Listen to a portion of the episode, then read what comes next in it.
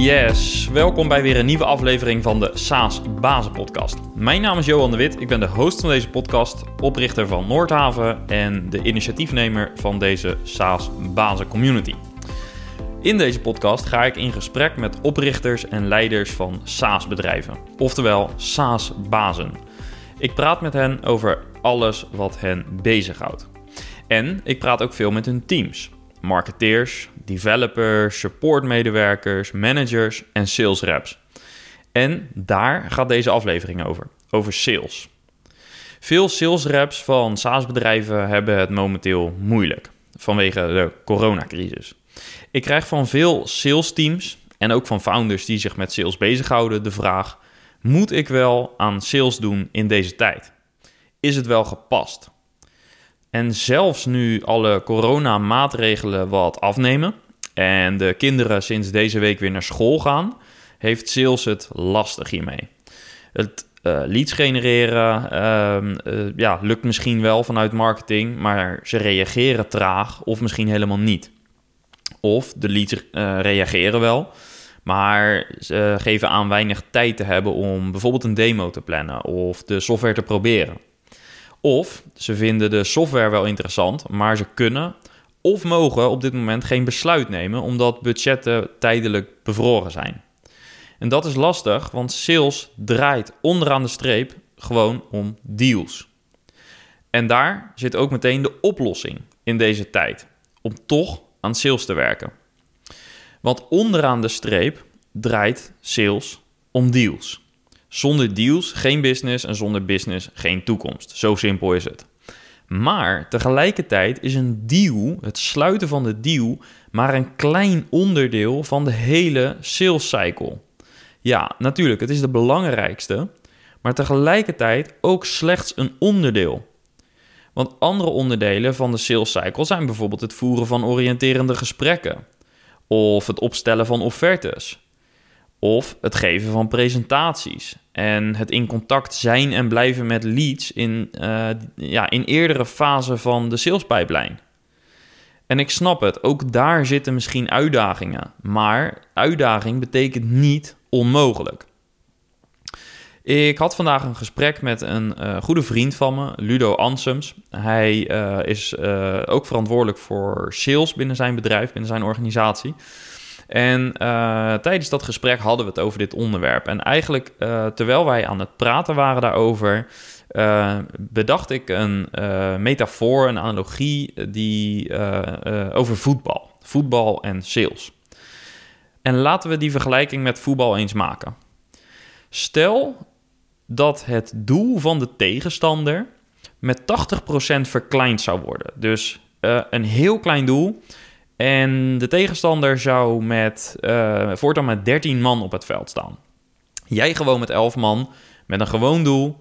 En uh, de tegenstander dus met 13 man en maar een heel klein doel. Zelfde keeper, dus in alle opzichten moeilijker, onder moeilijkere omstandigheden proberen te winnen. Of überhaupt proberen te scoren. Verschillende teams zouden onder die omstandigheden stoppen met spelen. Het is oneerlijk. Uh, zo kunnen we het nooit winnen. Uh, en zonder reële winstkans ga ik niet op het veld staan. Dit soort houdingen is begrijpelijk. Het is niet bepaald motiverend. Weten dat je een heel kleine kans hebt op een doelpunt, om een doelpunt te maken. En de kans dat je wordt afgedroogd is vele malen groter. En toch zullen er in die situatie teams zijn die wel het veld op gaan. Misschien met de instelling om te winnen, tegen alle uh, verwachtingen in. Of misschien alleen al met de instelling om een aantal facetten van het spel beter te gaan beheersen. Want stel dat we niet kunnen winnen, kunnen we dan misschien wel ons positiespel verbeteren? Is er niet een kans voor onze spitsen om beter te leren schieten? En is het niet een kans voor onze defensie om gedisciplineerder en scherper te zijn dan ooit, wetende dat de tegenstander nog sterker is? Want al kun je misschien geen doelpunten maken, of al is de kans zeer onwaarschijnlijk dat je dat gaat doen, je kunt misschien wel andere skills, andere onderdelen van het spel verbeteren. Je kunt misschien wel werken aan betere voorzetten, beter positiespel, betere passing, betere whatever, you name it. En dat is ook wat er op dit moment gaande is. Eens in de paar jaar is er een flinke setback. Een financiële crisis, spanningen in de wereld of een dip met een dip in de markt als gevolg en nu een pandemie. Zaken waar je geen invloed op, op hebt. Maar waar je wel invloed hebt, is je reactie. Daar heb je invloed op. Besluit je nu om het spel neer te leggen, niet meer mee te doen, omdat je toch niet kunt winnen? Of zie je het als een kans om sterker te worden? Is het misschien niet in deals, dan kan het wel zijn dat je andere delen van je salesproces meer aandacht kan geven.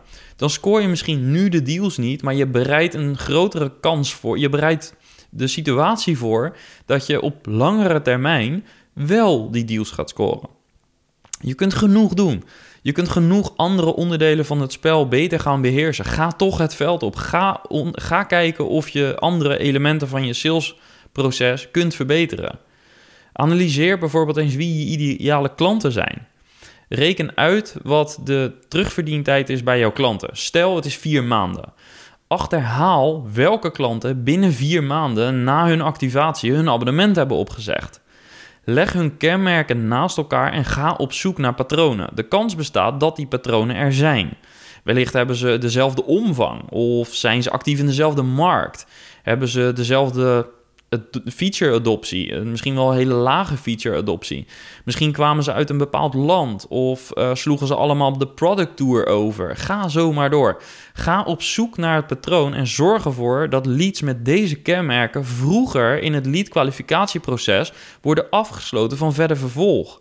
Als je weet dat deze klanten structureel binnen vier maanden opzeggen, zorg dan dat je deze klanten niet meer aansluit of verbeter iets aan je product, waardoor ze niet meer gaan opzeggen. Of pas je messaging aan op de website, pas je advertentietargeting aan. Onderneem actie om deze bedrijven niet meer aan te spreken. Nu hoor ik je misschien zeggen: dit is niet mijn taak als sales. Dat snap ik, maar het is ook niet de primaire taak van die aanvaller om mee te verdedigen. Maar als de verdediging, als de tegenstander met, met twee man meer op het veld staat, dan zal, je, zal die ook die aanvaller toch echt wel moeten zorgen dat hij gaat mee verdedigen om het kans op een goed resultaat te vergroten. Ga in een team denken.